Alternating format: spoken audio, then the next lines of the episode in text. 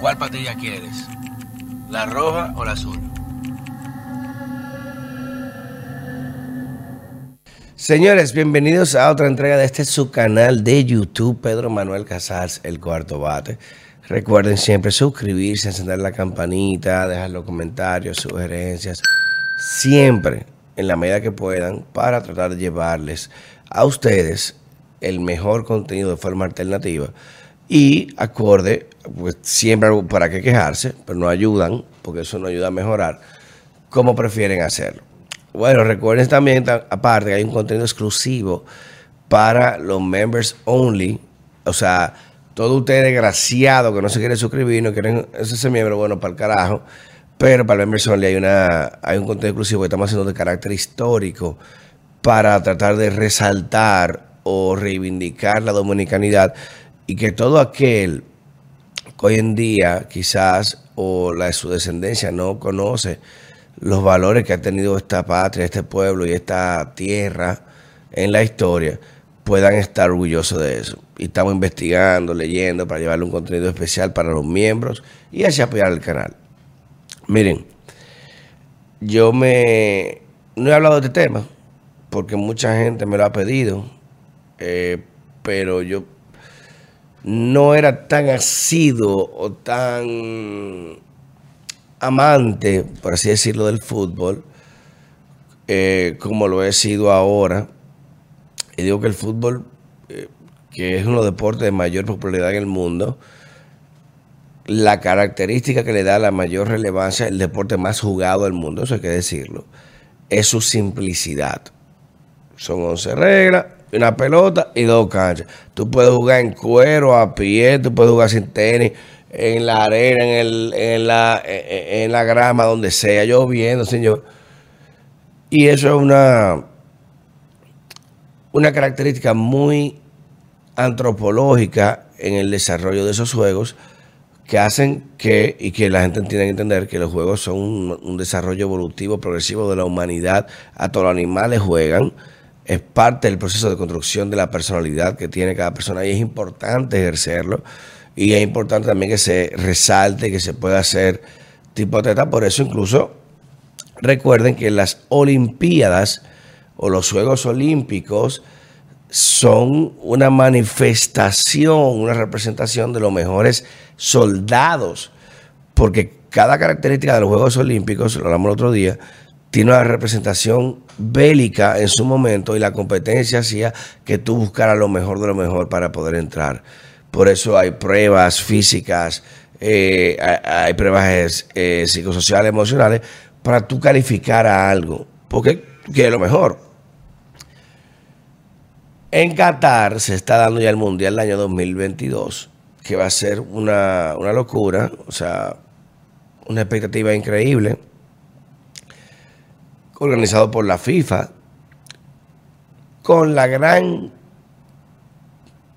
coyuntura ideológica mundial del tema de inclusión, igualdad, de LGBT, Bella Lives Matter, que vaina, que traen mil vainas, en un país de tradiciones musulmanas y en una amplia referencia a las dos principales ramas que son chiitas y sunitas.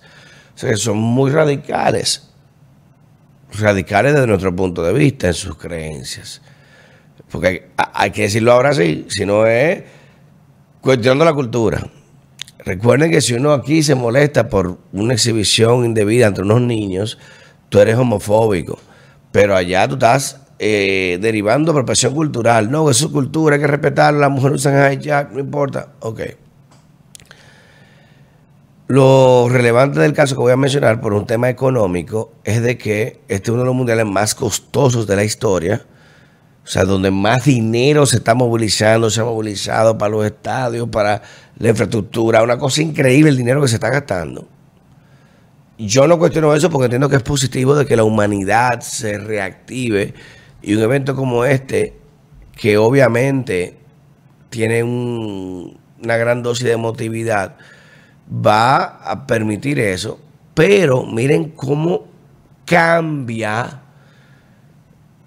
la metodología o interpretación de las normas de otro país cuando no se adaptan a las tuyas. En cambio, a las nuestras o de la región. Dígase, porque para no ser un trabalenguas, Qatar, y a través de la presión de la familia real, ya acordó con la FIFA de que se va a prohibir la venta de alcohol a las 48 horas antes de empezar el mundial. o sea, van a prohibir la venta de alcohol no solamente en los estadios, se trata comprar una cerveza, sino que usted no puede comprar afuera, 48 horas antes del juego. Y usted dice, bueno, es su tradición. Esa gente, bueno, para mantener la paz, que mira, que esto, que lo otro, que es su decisión, amén. ¿Sabe lo duro de esto? Que la FIFA tiene un contrato de más de 70, 75 millones de dólares en patrocinio directo con Budweiser, que es una de las empresas productoras de cerveza más importantes del mundo, para vender específicamente. Ya está, el logo estaba contratado. Para que usted entienda, 75 millones son con FIFA para permitir la venta de esa marca. Pero aparte de ahí, Budweiser gastó entre lo que es la producción, diseño, marketing, estrategia, más de 50 millones de dólares más en eh, hacer las latas que se iban a vender, eh, las promociones, los colores, que si esto, que los videos, y todo eso al carajo. Porque ya el país dijo que no va a permitir la venta. Y tú dirás, bueno, ¿qué diferencia cuando Brasil, o sea, cuando el Mundial de Brasil, que prácticamente la FIFA tuvo que obligar a hacer una ley recuerdan, para que se vendiera cerveza en los estadios para justificar su patrocinio. Y ahora, sin embargo, dijo, no, no, está bien, lo aceptamos. Y lo acordaron. O sea que la FIFA le va a devolver ese dinero a Budweiser. Y puede que sí, porque Qatar es un país sumamente eh, millonario, un país que no tiene, puede regalarle eso y más. Pero el mensaje es muy contundente.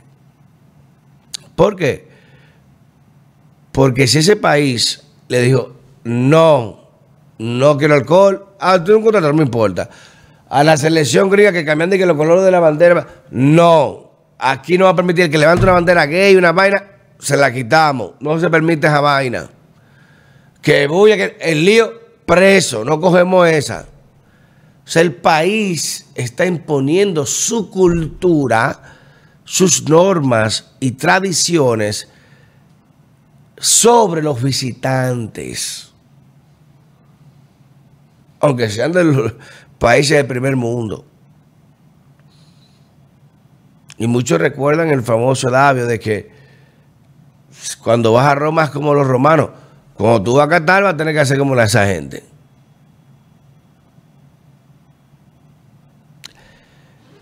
Y miren la doble moral con que se maneja este tema. Porque tú no has visto ninguna organización protestando. No vamos a jugar. Esa gente son dañinos, derechos humanos. No vamos a permitirlo. No, vamos a hacer un boicot. Vamos a bajar el himno. ¿Y lo, por qué no hacen eso? Mm.